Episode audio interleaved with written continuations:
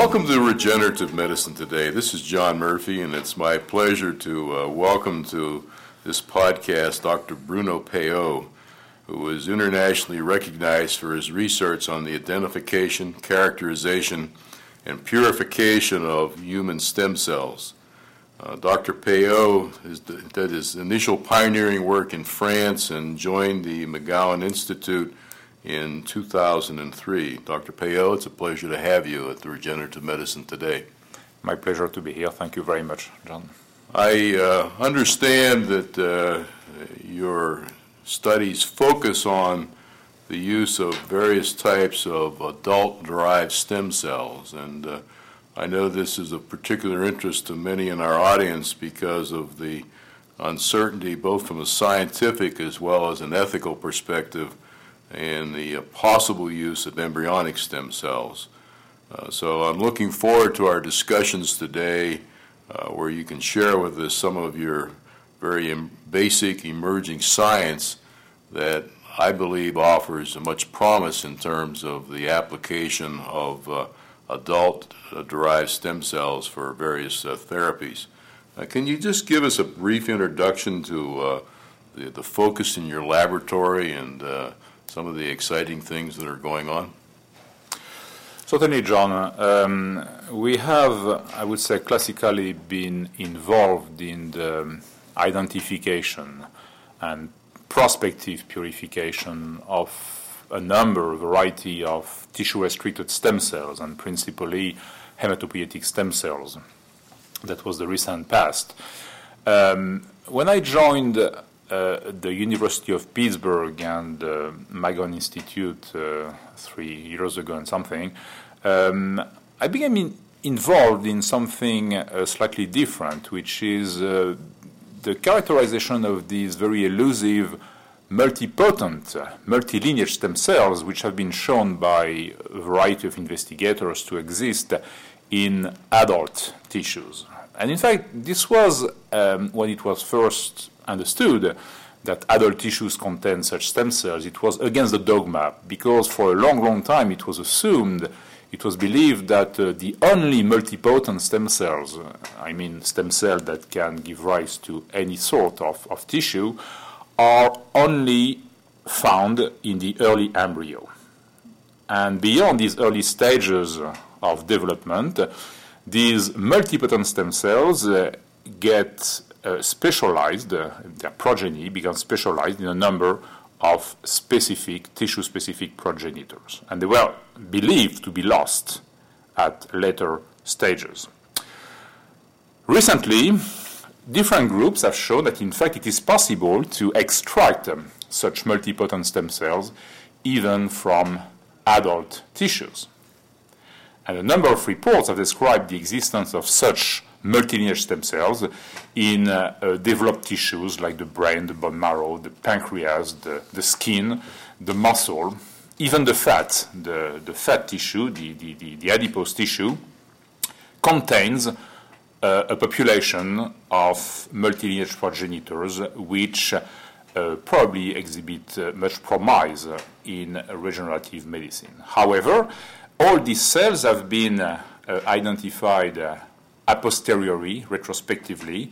So uh, nobody had any clue as to the identity and distribution in organs of these cells. It was a sort of very artificial uh, identification of these cells. What we have done when I moved to, to Pittsburgh, in collaboration with uh, uh, my collaborator Johnny Huard, who had recently at that time identified a similar population of multipotent progenitors in human muscle. So what we have tried to do is to directly prospectively identify these stem cells, understand where they are, what they do, and be able to very uh, uh, stringently purify these cells from uh, human tissues. So, if, if I can step back for just a moment to make sure all of our listeners uh, understand the significance and the importance of the of the multipotency. Uh, I believe it's it's your vision and the vision of uh, the clinicians who would ultimately use uh, cells like this for therapeutic purposes that irregardless of the uh, source of the cells, a, a multipotent cell is one that if it was injected into muscle tissue would uh, form new muscle tissue. If it was injected into the heart would form cardiac tissue and so forth. Is that correct?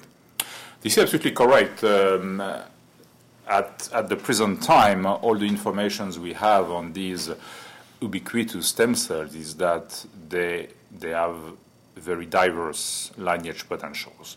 Yet we have not characterized all these potentials. We know that they can very efficiently make skeletal muscle, cardiac muscle, bone, cartilage, adipocytes, and we are presently trying to determine whether these cells can also give rise to ectodermal derivatives. Uh, this is the skin, this is the nervous system, or to endodermal derivatives, all the epithelia in the pancreas, in the gut, in the uh, lung, uh, which all, uh, of course, should have very, very, very significant interest in regenerative medicine.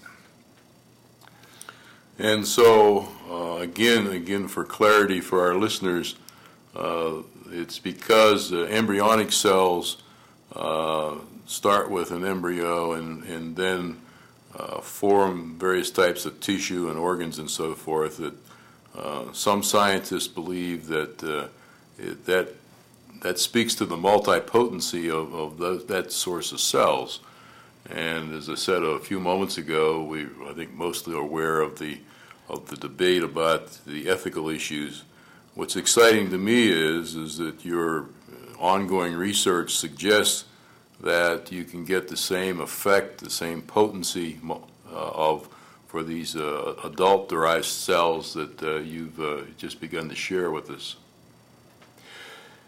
I think this is absolutely correct. Uh, although we have not um, yet definitely demonstrated that these cells have the same potential as genuine embryonic stem cells, um, we, we believe that, uh, and we believe more and more because these are really ongoing experiments. this project is really extremely active at this moment, but we believe that uh, these cells, in fact, represent uh, a small subset of embryonic stem cell like cells um, which should have survived and that should persist uh, in, the, in the adults. So if we are really able to extract these cells, to purify them to homogeneity, to grow them, uh, we might have um, a cell therapy product uh, that should be, in fact, quite similar to embryonic stem cells and their derivatives. And of course, there should be absolutely no ethical, moral issue associated with the purification obtention and use of these cells since they are coming from pretty much every tissue of the adult. but we still, excuse me, John, but we still, I mean, we still have to to, to work quite quite a bit to really demonstrate that uh, these cells have all the developmental potentials associated with embryonic stem cells, for sure. Yeah, I, I, think it's important to stress and to reaffirm what you just said, and that is that this is basic science. It's uh, emerging science. Uh, your laboratory continues to produce uh, results which you will continue to share with the scientific community. And through the traditional peer review process, this body of knowledge will continue to grow and be substantiated by, by others. So, Dr. Péault, uh, these uh, these uh, opportunities sound very promising, and again, I understand that this is preliminary in nature. But uh, I believe I've seen that you uh, you start with uh, uh, sources of cells from blood vessels and from fat, like uh, liposuction fat. Uh, if that's correct, can you just briefly summarize for us how do you go from from that source of cells to what it might be the end product that could be used in therapeutic applications? Yes. Um in fact, when we uh, started this project, um, we were quite amazed by the observation of ourselves and of other groups that, in fact, these multipotent adult stem cells have been discovered in, um, in fact, in pretty much every single tissue where people looked for them, they could find them. Um, as I said before, in the, in the brain, pancreas, muscle, fat tissue, placenta, so we reasoned what is common between all these tissues. And when you think about it, what is, what is the, the common denominator between all these tissues? It is the blood vessel. It is a structure which is ubiquitous. Almost all tissues are vascularized, and so blood vessels are really what is shared by all these tissues. So we thought maybe these elusive multipotent stem cells are a part um, of these blood vessels. And in fact, it was not just by chance that we thought of that, because um, before I moved to, to the USA, um, one of the achievements of my group in, uh, in France was to demonstrate that uh, in uh, human ontogeny, human development, uh, the first um, blood stem cells that, that arise in the, in the early embryo are in fact derived from a special population of vascular cells, of endothelial cells. So the endothelial cells are the cells that line the inside of the blood vessels. So we showed the existence and we characterized to um, a good extent these um, uh, hematogenous blood-forming endothelial cells. And so, um, to get back to uh, what we are talking about today, we wanted to uh, ask the question: Is it possible that these um, blood vessel cells can express other potentials, and is it possible that these elusive adult stem cells uh, should be associated with blood vessels. So what we did, um, and to make it short, I don't want to get into uh, too many uh, technical details, but um, what we did is that we um, uh, first looked for what we call markers, which are the, the properties, uh, usually molecules that allow you to identify specific subsets of cells. So um, we tried to define appropriate uh, compositions of markers to identify these cells in human tissues. And when this was done, we purified these cells uh, by automated techniques, uh, by flow cytometry. And then we introduced these purified human vascular cells into a variety of assays to test their developmental potential. And in fact, um, we have identified at least two distinct populations of cells which are closely associated with the walls of the blood vessels, and principally the small blood vessels, the capillaries and the microvessels. One of them is located exclusively within muscle tissue. We call these cells myoendothelial cells because very uh, uniquely, very strangely, and this is very novel, they share markers of myogenic cells, so the cells which are normally responsible for regenerating the muscle, and markers of endothelial cells. They are sort of, uh, if you wish, hybrid between these two lineages. So when we had uh, uh, precisely identified these cells with markers, when we had purified these cells to homogeneity, and when we started using these cells for muscle regeneration in animal models, we found that not only they regenerate muscle, but quantitatively their myogenic potential is dramatic. It's about 10 times higher in our animal models than that of the professional myogenic cells, which are in the muscle, the well-known satellite cells. So if you sort both uh, cell subsets from the muscle, the satellite cells and the myoendothelial cells, and compare the potential to regenerate a new muscle, new muscle fibers, so these novel myoendothelial cells do about 10 times better. They, they regenerate about 10 times more myofibers. And this is quite spectacular. All this work being done by, uh, in collaboration with Johnny, Johnny Huard, uh, with whom, in fact, we have merged our uh, teams and we have created this stem cell research center at the Children's Hospital of Pittsburgh. So, uh, again, this sounds very exciting. And so you, you, you take these cells and you purify them and I presume that you have to then grow or expand the population of cells uh, so that there's sufficient cells for, for a therapeutic procedure.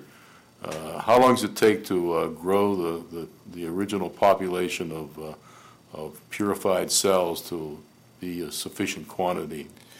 Yes, in fact, this is a very good point, and uh, this was a very good surprise for us because uh, when you when you purify stem cells, classically, that's also another dogma is that stem cells are extremely difficult to culture. I mean, you can culture them, but they usually lose uh, their potential in culture. They don't remain really as as, as stem cells.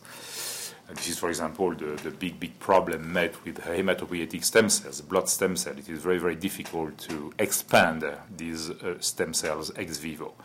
Uh, the good surprise here is that uh, when we seeded um, these myoendothelial cells after purification in culture, in appropriate medium, well, on the one hand, they could proliferate for weeks and months, and most importantly, they could retain, they sustained their developmental potential, which means that uh, whether you either use these cells immediately after purification or after three months of culture, their ability to regenerate muscle is the same. Quantitatively, not, maybe not exactly, but qualitatively, it is the same.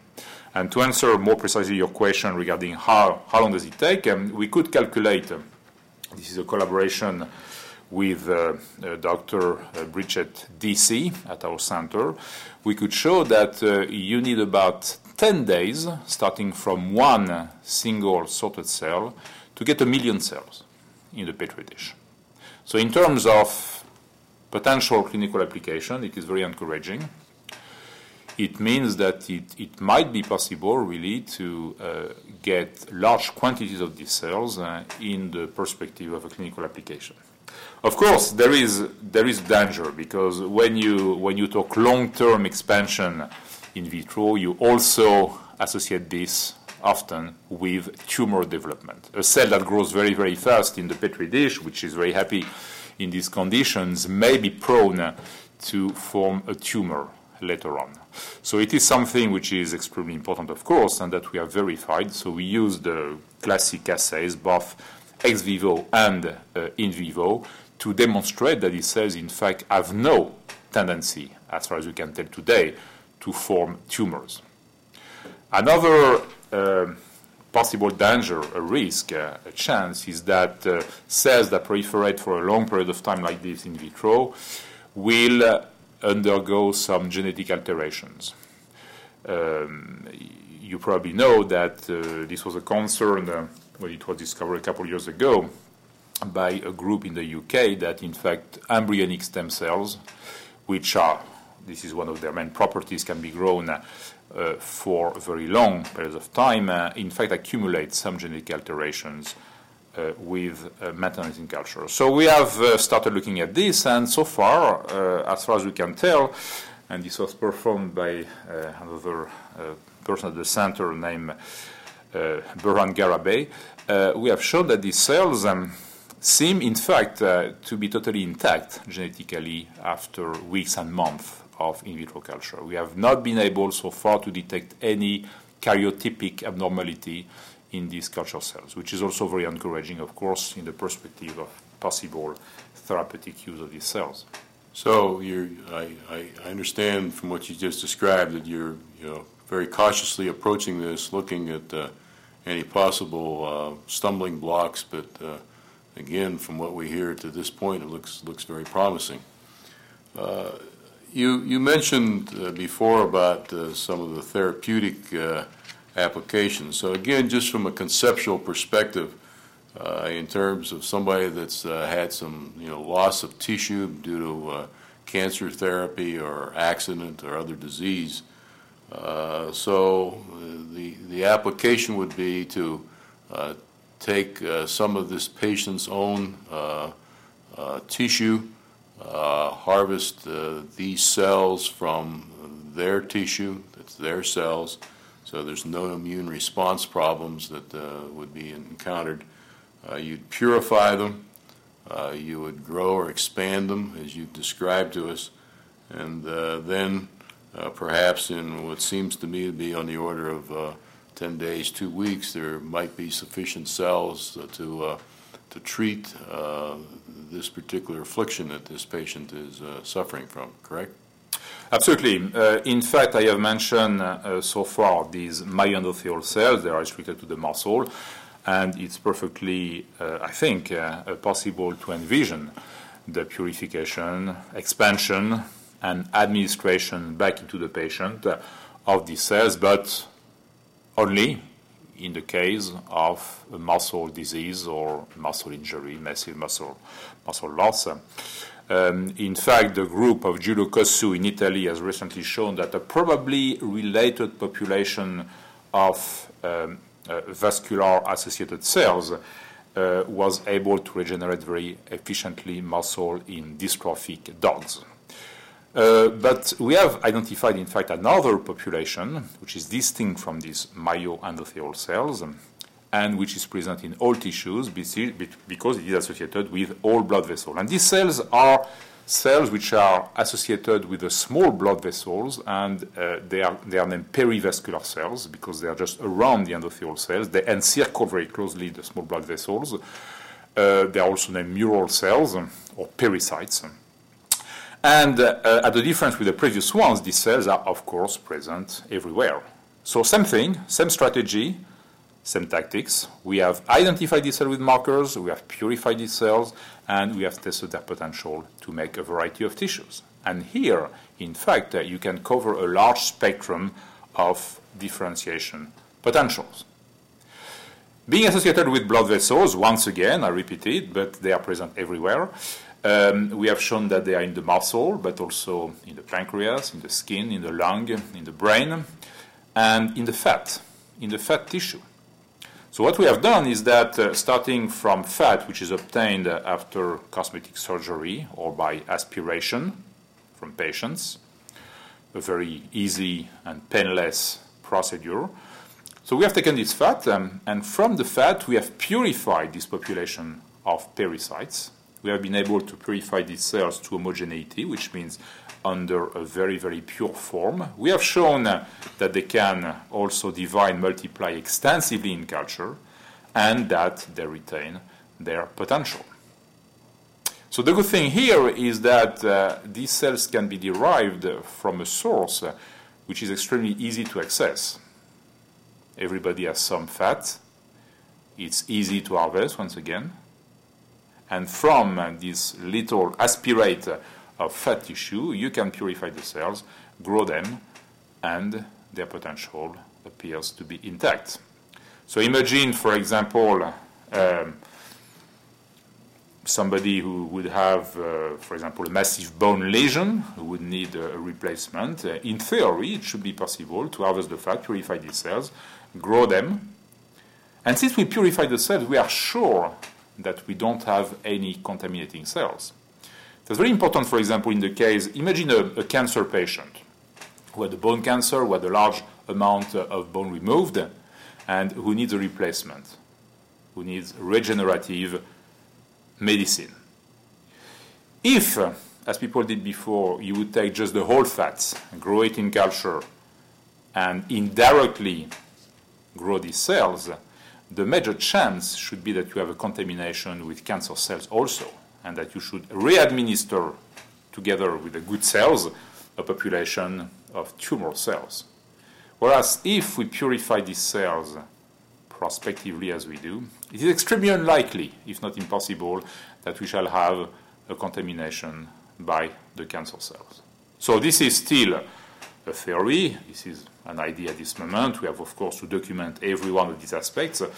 But the, the fact that we should be able to really purify the stem cell population is extremely encouraging for such protocol of autologous cell therapy. Very, very interesting. And as I, I listened to your description and uh, proposed uh, therapeutic applications, uh, we've had on this uh, podcast in uh, previous sessions uh, some other scientists that talked about scaffolds that could be part of this overall a reconstructive uh, strategy. And uh, I presume uh, in the cases of massive tissue loss, uh, that it might be a combination of, of your cells and, and some of these scaffold technologies that are combined. Absolutely. This is a very, very important point. In fact, I'm talking in a sort of idealistic way, very, very optimistic of uh, massive tissue reconstruction. I mean, if you like to regenerate muscle, well, you know, muscle is um, is a compact, uh, solid tissue, and you just inject the cell with a with a syringe inside the muscle, and it may it may work. When you are dealing with reconstruction, it's very you know intermingled structure, something very complicated. For example, projects of reconstitute the, the face, the various tissues of the face after after major uh, uh, injuries. This is extremely complicated. So, how practically are you going to do it? You cannot just inject the cell population randomly because the cells won't find their way. They will not know where to, where to go, where to home, and eventually what to do, especially if they are multipotent. So, you have to sort of, um, how to say, you have to uh, to have to organize their activity. And uh, you are very right that um, certainly the way to do that will be to integrate these cells into, into scaffold, into matrices that will immobilize these cells, um, and then it will be possible to insert uh, these cells in the appropriate location. It will be extremely important, of course, to collaborate with bioengineers in this respect uh, to really understand how we can uh, uh, design the activity of these cells and not just get a random growth of differentiation. That's very, very important. So to to to make sure that the environment, the microenvironment of these cells is appropriate for them to do what we want them to do. This is key. And in this respect, I have to say that uh, we have still a lot of work to do. Uh, so we are really in the process of uh, elucidating of the basic biology of these cells. So we have not really started yet uh, investigating how we could uh, uh, um, so direct the function of these cells using artificial matrices, biomaterial, and scaffolds. But we shall get into this shortly. As you just suggested, this is in fact uh, some very basic, very fundamental science, and I might add some very promising science. And I know some of our listeners are, are interested in, in, in the applications of these uh, fundamental technologies. I mean, I, I believe it's safe to say that it's, uh, we're multiple years away from where uh, these particular technologies might be available on, on a clinical basis. Is that correct?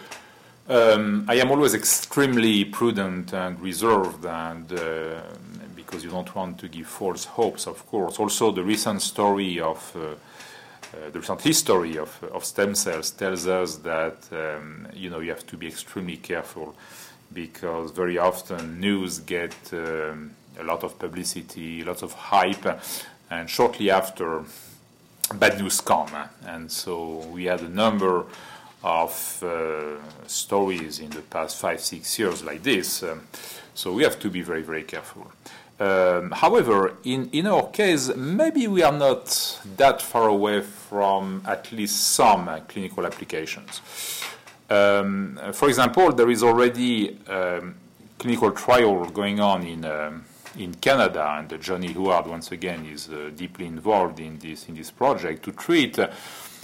A pathology which is not a very severe pathology, even if it's not very comfortable, and this is um, urinary uh, incontinence in, uh, in, in females that comes from a defect in the in the control of bladder, in the control of the sphincter.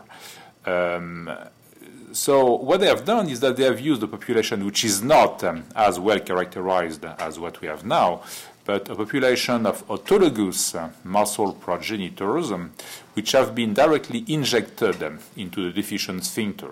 And in fact, the results after two years are extremely encouraging in that uh, there was absolutely no adverse effect at all, and, and, most patients report a significant increase in their quality of life. Um, and um, so these are autologous cells, absolutely no problem of uh, contamination, uh, com- compatibility, of course. Um, and in fact, we could uh, we could uh, substitute the use of these uh, cultured, primary cultured autologous cells um, to what we have recently characterized, sort these cells and, and, test their potential. So this this might be possible. We are also quite interested in another sort of clinical trials because the very good news also, and these are really recent results, um, is that these cells, both the myoendothelial cells and the perivascular cells, exhibit an outstanding potential to repair the myocardium, the heart. So um, we have only animal models so far. Uh, we induce myocardial infarction in a small animal, in a mouse, and then we inject these cells directly into the myocardium, as should be done basically in a, in, in a patient. And we have shown with a group of uh, excellent Japanese cardiologists who are uh, working with us and also with Dr. Bradley Keller uh, at Children's Hospital of Pittsburgh, we have shown uh, that these cells are extremely efficient uh, in repairing functionally the myocardium. We don't know yet exactly if they contribute directly to the regeneration of the myocardium itself. It's possible that they act indirectly through the secretion of a number of factors.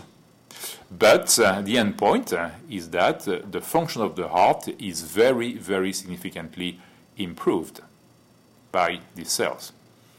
Yes, uh, for our listeners, uh, there was a uh, previous guest, Dr. Patel, who is has a uh, somewhat similar strategy, uses different cells, uh, but uh, his, his initial clinical results uh, were also uh, uh, very promising and encouraging. So we certainly will look forward to hearing the results that you and your collaborator, Dr. Keller, might see as, as you move forward in this regard.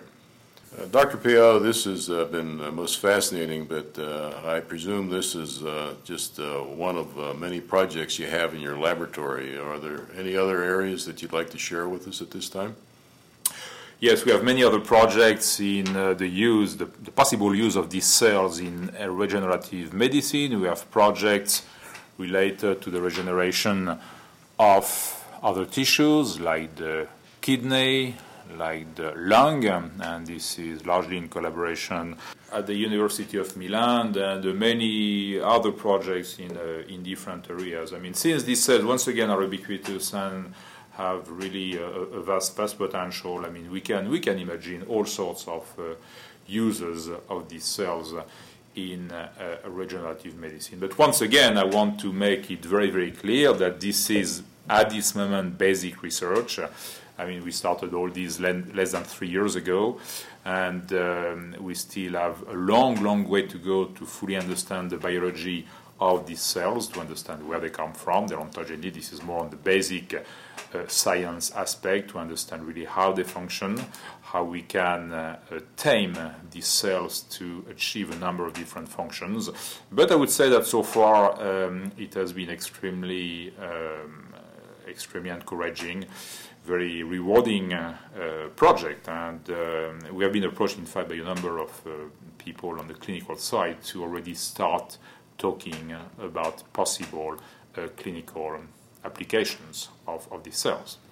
This is uh, this is most fascinating. You you you've made incredible progress in in this uh, relatively short three years, and while you have uh, cautioned us that there's much more work to uh, be done before there's an appropriate body of knowledge. It, it seems to me that there will be some uh, emerging opportunities that uh, can be, be evaluated in, in some clinical trials. Uh, this is uh, clearly a very rapidly changing field, and uh, so we hope that you come back and join us sometime in the near future and give us an update on both your basic science and perhaps also some of your collaboration with clinicians as you as you, you evaluate these emerging technologies. Uh, so I'd uh, like to thank you on behalf of all our listeners for joining us today. Uh, I'd like to uh, remind our listeners that uh, on the regenerativemedicinetoday.com website there'll be a, a, brief introduction to Dr. Péault and his work and some links to his his websites. And also, I would encourage you to drop the podcast an email. It's at mail at regenerativemedicinetoday.com. I'd like to remind you that we're not physicians and uh, we're not in a position to uh, diagnose uh, any particular medical situations, but this podcast is intended to keep all praised of some very exciting emerging technologies that many believe is the future in terms of, of medicine and medical therapies. Uh, so uh, I'd like to thank the McGowan Institute for Regenerative Medicine, which sponsors this podcast, and uh, look forward to uh, you joining us again in two weeks uh, for another exciting podcast. So, Dr. Péault, again, thank you for being with us today. Thank you very much. It was my great, great pleasure to share this with you and with our audience today. And I, I really hope I should be very happy to be back with you and to, give to give you more encouraging news shortly.